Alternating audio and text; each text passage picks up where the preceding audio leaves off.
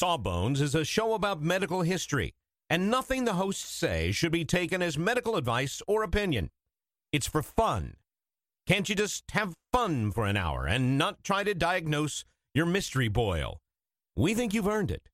Just sit back, relax, and enjoy a moment of distraction from that weird growth. You're worth it. All right.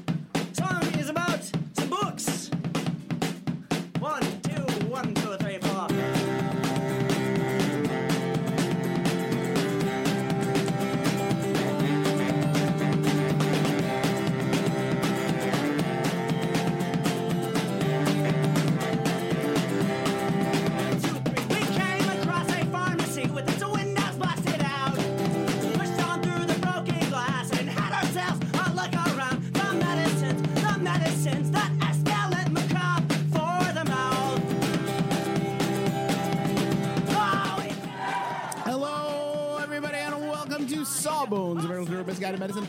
I'm your co-host, Justin McElroy. And I'm Sydnee McElroy.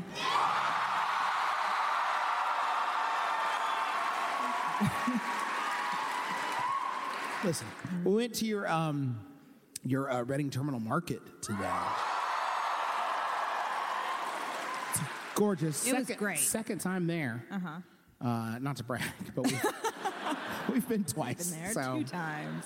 it's not a big deal. It was great. We ate way too much food Yeah.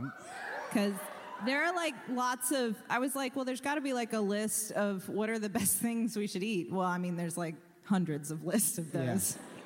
Turns out it's So we tried them all. tried them all. Um, and while I was there, this is not an exaggeration. I saw no fewer than three framed photos of owners of stores with Ben Franklin.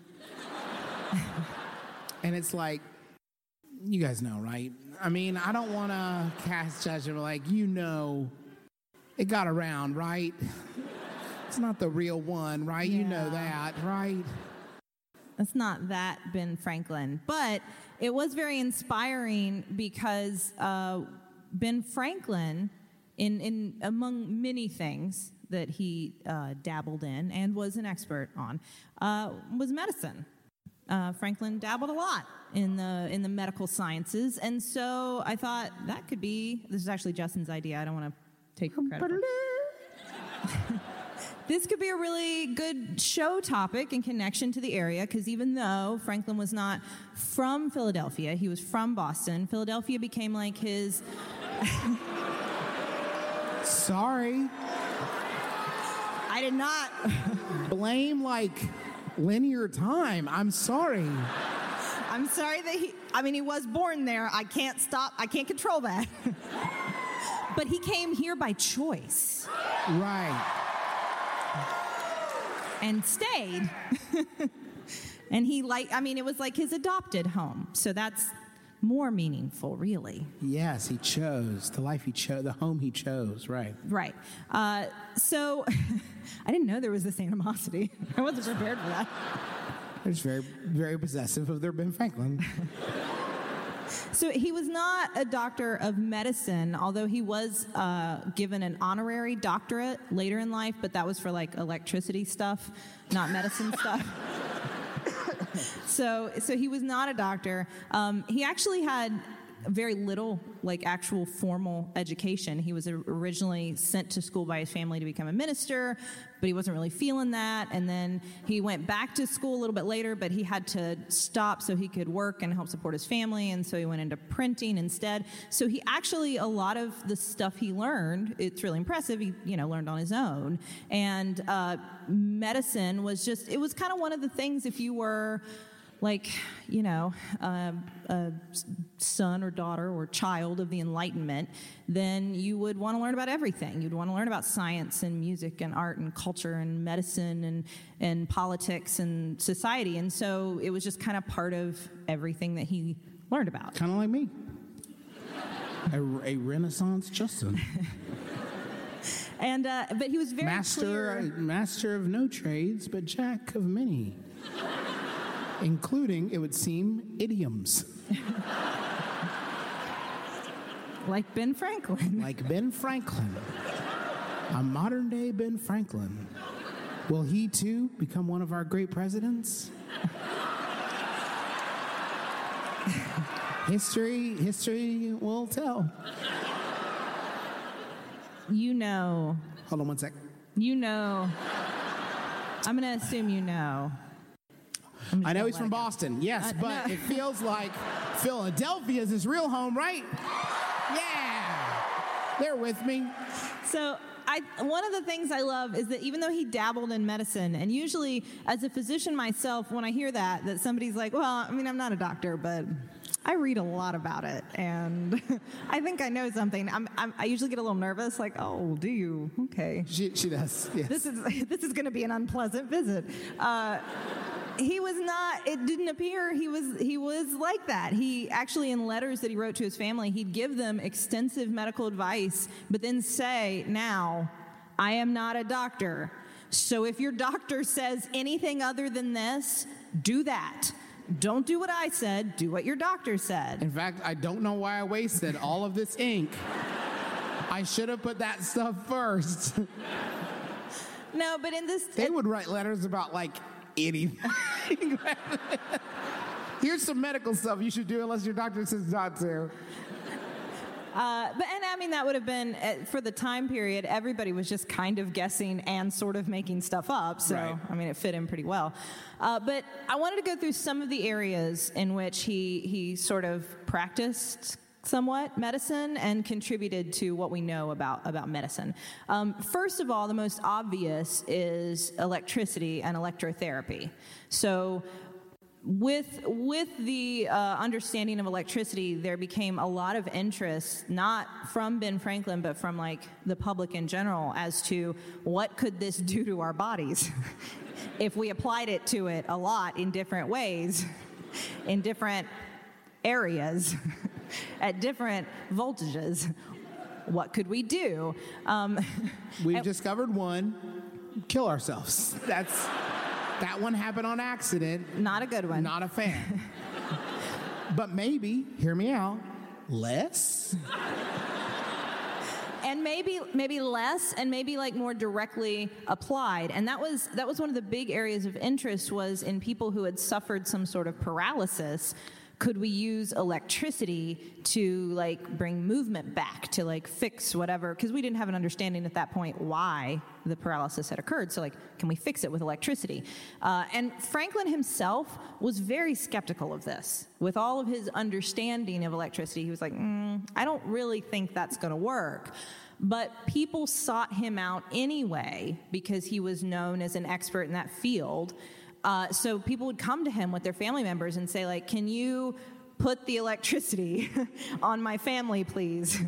However, He's been outside, our brother has been outside with a kite tied to his leg for many hours and nothing. we, we don't really know how it works, but could you do it? And, and Franklin was like, well, okay, why not? so he did. So he tried on, on multiple people. And again, this wasn't something he sought to do. It was just people came to him and he was like, well, I mean, I know how to, I know, I got the equipment, I got the stuff. I have the kites. I'm not busy. Uh, so he had like an electrostatic generator and he had these these Leyden jars these jars to like collect the energy that he generated and he would basically get all the collect all this energy and then direct a shock at like your at the patient's leg or arm or the whole side of their body whatever whatever had suffered paralysis. And he would do this multiple times a day. Usually for about five days was all that was usually about all the patients wanted to go through. And he wrote that. He was like usually after five days they were like thank Yeah. you. My leg really hurts, but if I have to endure one more day of Ben Franklin guessing where to shock me,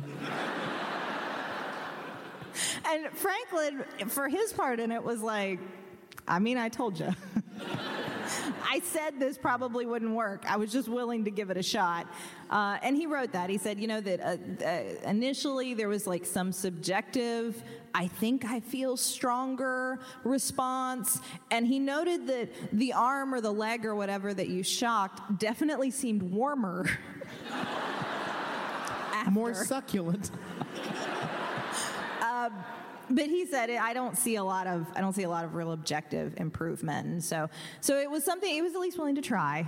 Uh, but didn't wasn't able to to really make a lot of advancement in that way. Now, another area in which he did kind of solve a medical puzzle was uh, there was a problem during Franklin's time, a very common malady that was usually called the dry gripes.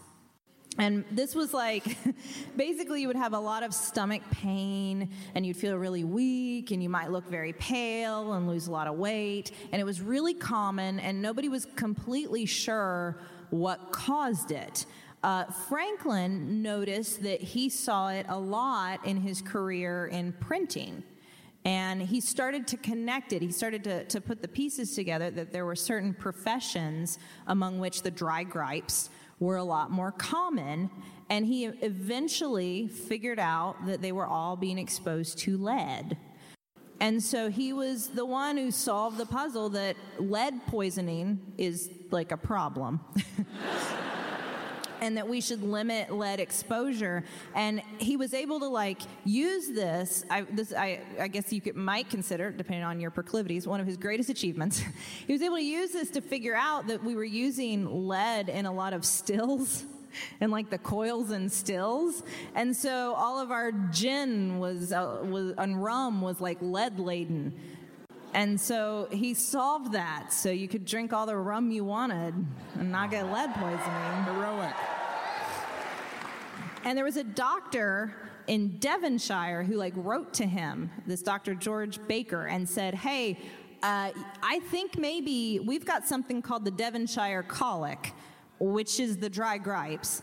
But I don't, I think it might be this thing, only we don't drink that rum a lot. What do you think it is? And so, like, through like letter writing, he helped him solve that it was their cider press. So it was their cider. So anyway, everybody in Devonshire got to drink cider and not get lead poisoning. They because might have Franklin. done better if they stopped going with like cool high school nicknames for all these diseases. so Devonshire failings is like the dry gripes, but with just a little bit of like our own local twist on it. It's like it's called lead poisoning. You'll have lead poisoning. Get rid of the lead.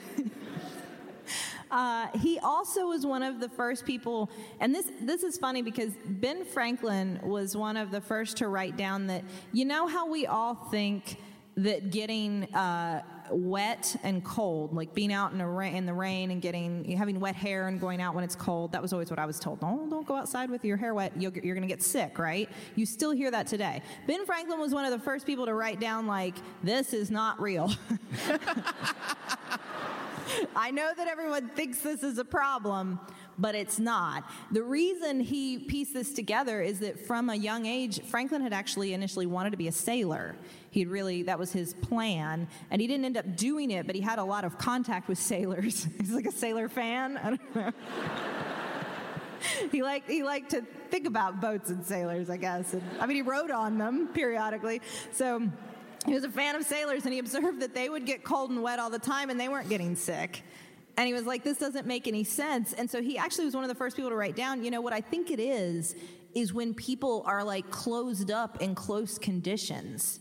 That hmm. something is happening when we shut people up and they're all like breathing in each other's faces and like getting their spit in each other's faces and all that. Something is happening that's making everybody sick.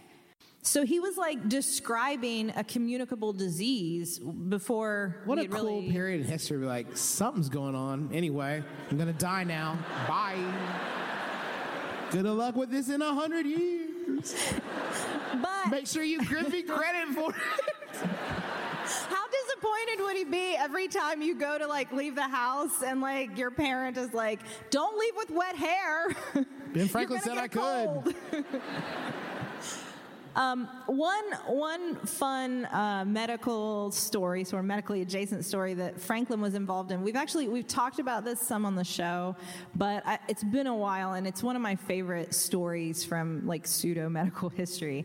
Um, ben Franklin was part. He was actually in charge of a task force at one point that was set up by Louis XVI uh, because at, at the time in France, mesmerism was really popular. Uh, and Franz Mesmer had spread this idea that there was something called animal magnetism that was like this force that we all have and that all objects can have, and we can like manipulate and it flows through us. And if we have like a clear passage for the animal magnetism, then we have good health. And We're if you wasting have- your time. You heard about it in health class. You remember this real thing that exists, animal magnetism. if you have blockages to that flow, then you'll get sick. And he had all these elaborate ways that he could help you like open up these blockages to the flow of your magnetism. It was everything from just like sitting in a room with you and holding hands for an hour to like these huge ceremonies where like a bunch of people would like hold hands around a giant tank of water and they would like hum and sing and sway and like get real wild. And pro- and sex stuff, probably. No, I'm not saying. I don't. I, I'm not saying not- either, but like I would probably tell like if anybody writes a history book about this, do leave out the sex stuff. Just say that we did like got like kind of wild around a tank. And somebody will be like, "That's gonna sound really weird without the sex stuff." Actually, that's you may have made it weirder by excising the sex stuff. That was definitely part of it. Well, uh, King Louis was not convinced, and he this was becoming very popular throughout France, and he was kind of upset about it, and he wanted to like nip it in the bud, and so he had this task force of like doctors and scientists and, and really smart people put together, and Ben Franklin was in charge of it, and the idea was, can you disprove this, please? Can you or or or, or prove it? But he didn't really think it was real, so disprove it so people will stop paying to go to these people because there were people you know popping up all over France to like get your money so that you'd come let them clear your blockages. So, anyway, at Franklin's house, they set up an experiment and they did a bunch of different things. But my favorite part, my favorite test, is that they had one of the practitioners that came to demonstrate their powers go magnetize a tree. He said he could do that. I can magnetize things, I have the ability to move energy into them, and then you can feel the magnetic pull. So, I'll be able to magnetize a tree in this yard. And we can send anybody out, and they will be drawn to the tree after I do this. So they chose a local 12 year old boy and they blindfolded him and they said, Now go find the tree. and he, the, Ben Franklin's account of this is that he wandered around for like an hour and then he passed out. He was okay. The boy was fine. You can read all about it in the Griffin McElroy story.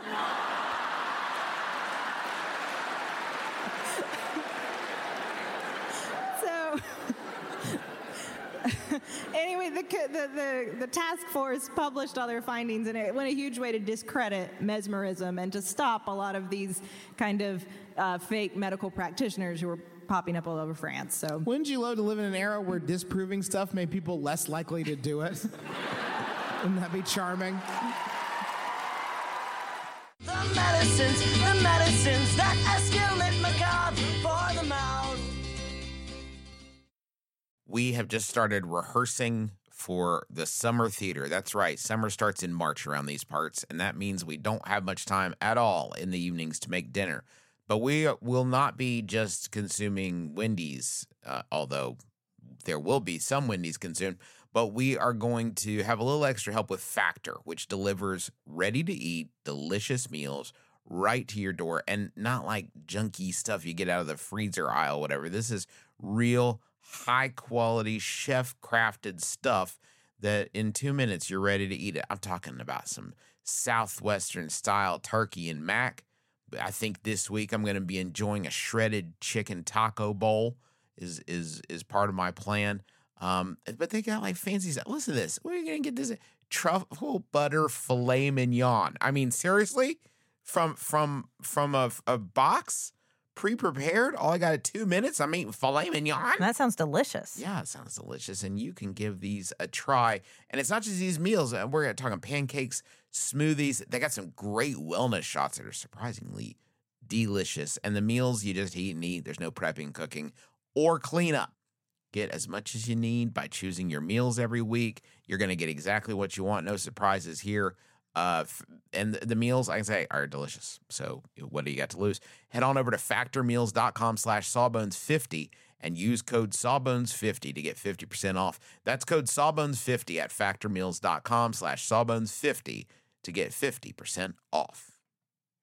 Sydnee, you know how you're always saying that you'd like to build a Justin McElroy fan site full of all your favorite quotes, clips, videos, and hunky pictures of beloved podcaster Justin McElroy? I don't remember. Well, there's sa- no need to wait any longer, Sydnee, because Squarespace is going to make it easier than you could possibly believe to make a website uh, all about your favorite hunky podcasting superstar. I don't think I was going to. Squarespace, what is it? It's a tool. Think of it as the palette, the palette of a web design artist. But you don't have to be a web design artist. You could just take stuff off the palette that is created by real people that know what they're really doing and put it from the palette onto the easel. The metaphor is broken down. Basically, you're going to be able to create great looking websites that have fantastic customer support and help you unlock your creativity and do whatever you want to with your small business or podcaster obsession. You can sell products. You can uh, post your videos. You can share your stories about how Justin has shaped your life and is also a fantastic father. Folks, you got to stop waiting to make your Justin McElroy fan site. Go to squarespace.com slash sawbones for a free trial. And when you're ready to launch your Justin McElroy fan site, use offer code sawbones to save 10% off your first purchase of a website or domain. Uh, Speaking speaking of that, uh, another thing that Ben Franklin was an early uh, believer in was inoculation. So. Uh, in Franklin's time, smallpox inoculation, and now at the time, this was not what we think about as like a modern vaccine, but this was on the pathway to creating modern vaccines. They were they were still doing like if you had smallpox, I might take like some of one of your sores. I'm scraping it. That's what I'm doing with your arm right now. Oh, like cool, yeah. Scrape off some of that like scab or whatever. That's then, like, Sydnee's love language. You have to respect it. we're all into something different. And then I might like, if I wanted to inoculate somebody, like take some of that and then like blow it up their nose or, you know, stab them in the arm with it or something. And there were different processes, but it usually worked where you might get like a mild form of the disease, but then you'd get better as opposed to getting smallpox and dying, which is worse. Uh, and it was at this point it was just being introduced and accepted and there was still a lot of resistance because it seemed very strange and ben franklin was one of the first ones to observe like use his brain and observe and say "Mm, this works and this is great and he was a huge proponent and published pamphlets about it and was one of the first like ones to like spread the word. Hey, this is we're on to something here. This could prevent disease, and we should all you know get our smallpox inoculation. So you, you were wearing that T-shirt tonight to celebrate Oh. Mr. Franklin's. Yes, I'm Oh, this wearing one of our vaccine T-shirts. Uh, We don't normally sell our own stuff during shows, but since the proceeds go to charity, uh, Yes. vaccine awareness charities, we thought it was okay. And that would be okay. Yeah. Yeah, you go to McElroymerch.com, you can buy them. Yes. If you want to spread the spread the good word, like Ben Franklin, And give some vaccines to your friends. Just like not you, unless you know Yeah, how. unless you that's, find like, some. within your. No. And maybe if you find some, you don't give them away. That's just greedy. if you find some needles that look like they might have vaccines in them, it is your responsibility Please don't do this. to put them in your No. friends. Only if it is within your job description. Especially your- vaccines. Otherwise, Especially your vehemently anti-vax friends, because they're going to be the least likely to get them. So just any needles uh, you find. No. Okay, that's assault. Please Civic don't duty. Assault civic duty. It's like That's the thin line is so blurry. is there a line even? Hmm. Yes. One upon Yes. well, Yes. ooh, interesting. What to think about? McElroymerch.com.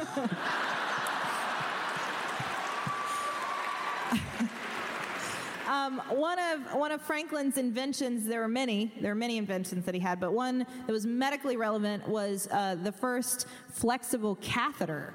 He actually A few fans in the audience. catheters. Excellent. They're great if you need them. Uh, his brother, and, and he did as well. Uh, Franklin had problems with bladder stones, and his brother John had a lot of problems with them, and that created a lot of uh, difficulty urinating. And so he came up with this idea that he actually like he had a local silversmith like help him make, and then he like mailed it to him. And he was like, "Here you go, John." Silversmith is like the last kind of smith I would want. It was like Rubber this- smith, maybe.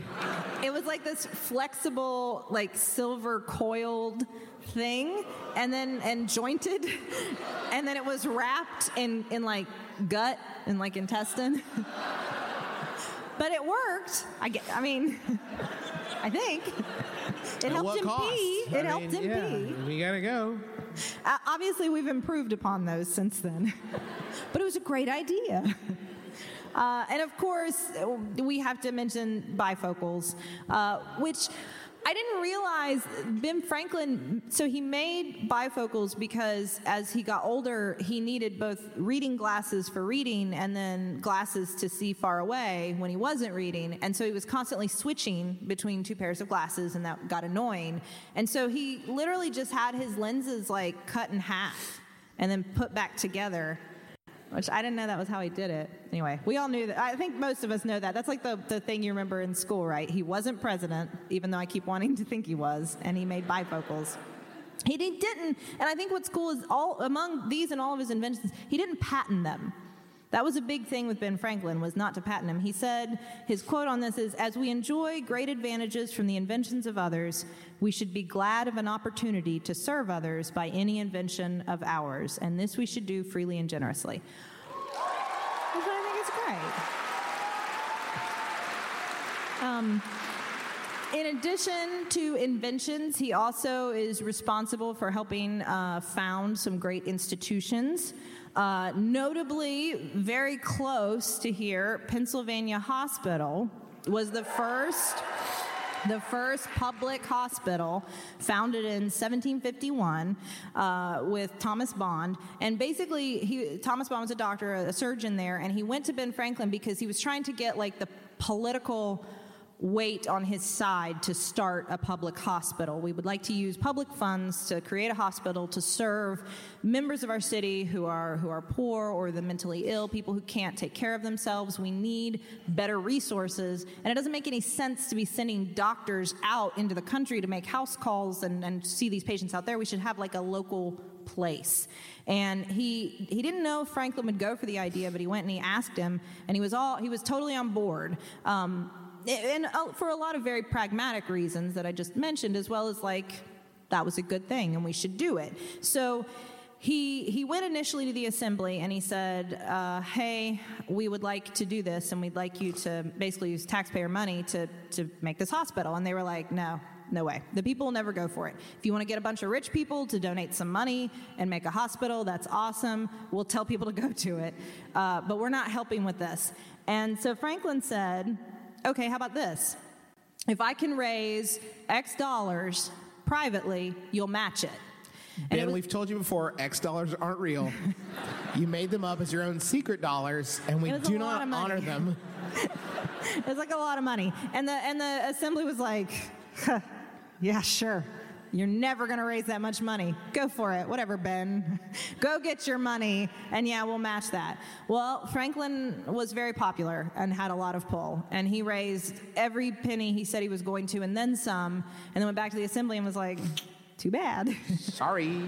Uh, and that was the founding of the first public hospital in America. So it was really cool.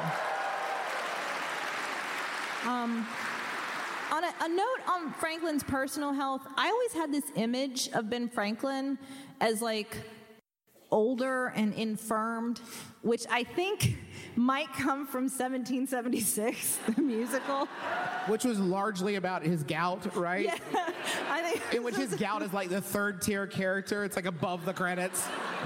I mean, I, that was like my image is like, well, I mean, he was, he always had gout, right? Like he was always in that chair and he always had gout.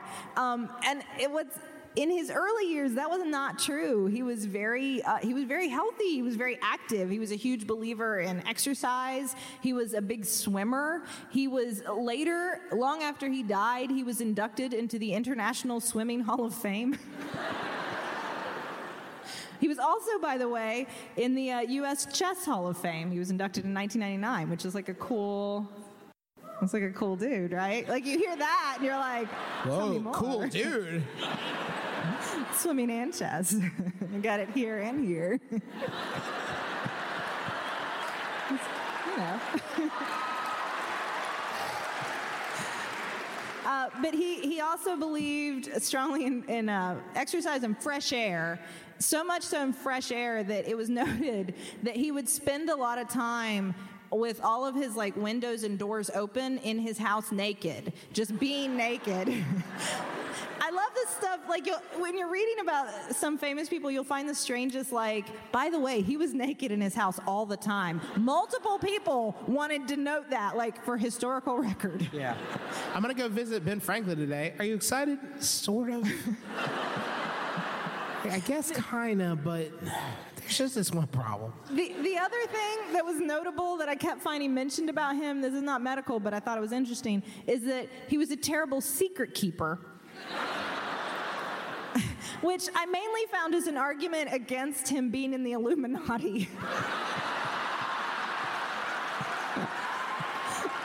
like, well, listen, if he was in a secret society, we all would have known. Okay, two points. One, that's what they would say. Two. Two, do you know how bad you have to be at keeping secrets for it to be in history books?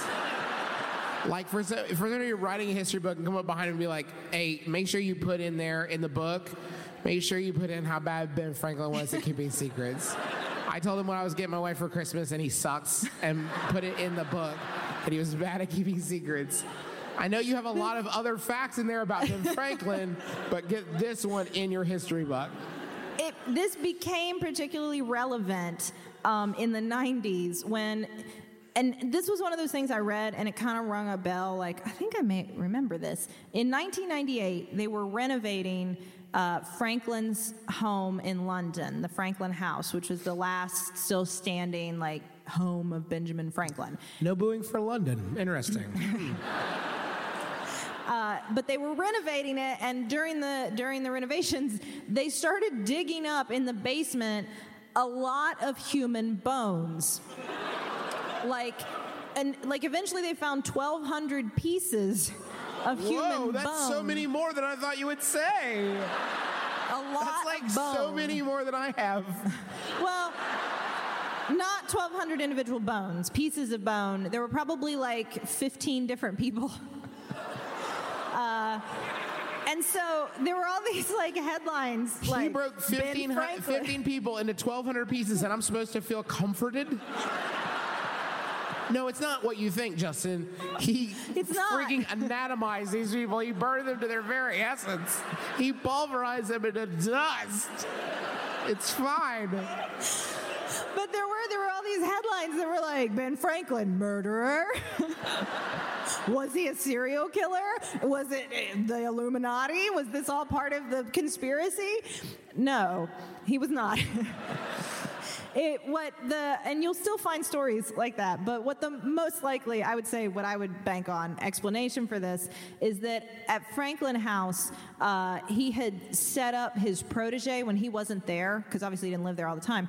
He let his protege and a, a, young man william hewson who like studied under him and was also a, a doctor was an actual medical doctor uh, he set up an anatomy school in the house and so at the time, it was illegal to dissect corpses except under very specific situations. And so that provided very few opportunities for young physicians and students to learn how, you know, the human body was put together. So a lot of the dissections were kind of done. Um, you know, off the record. So he had like this secret anatomy lab where he would either like probably either go rob graves himself or he would get some resurrection men to go rob graves for him. Yeah. He'd pay for bodies, bring them there, like secret teach all of his students, and then just bury them in the basement. Sure. so he didn't get caught. Sure, sure. So maybe the most important lesson we can all learn from Ben Franklin. If you think you're about to die, make sure you get someone and tell them about the perfectly normal bones that you have in your basement. Like, oh, one last thing. I made up the stuff with the kite, and they're perfectly normal legal bugs. And I want to tell you why. You got to cover that before you beef it. So, So important. But I, thank yeah, you. he didn't murder anybody though. Thank you, Ben. makes me did you bad. make? Did he make it? He's not here tonight, but thank you to Ben for all these great contributions. Thank you to uh, uh, the Rising Center for having us here in this beautiful place. Thank you to you, Philadelphia, you. for having us. We're gonna be back with my brother, my brother and Me, in a couple of minutes. Uh, make sure you take advantage of the facilities if you need to, or buy a poster or whatever. And uh, thank you to uh, Paul Sabourin for the mustard on the mic gag, hilarious. Thank you, Paul. Thank you, Paul. And uh, thank you to the taxpayers for the use of aerosol medicines as the intro and outro of our program. And thank you to you for being here and listening in the future. Uh, anything else said? That's it. Coming for us. So uh, that is going to do it for us for this week. So until next week, my name is Justin McElroy. I'm Sydnee McElroy. and as always, don't drill a hole in your head.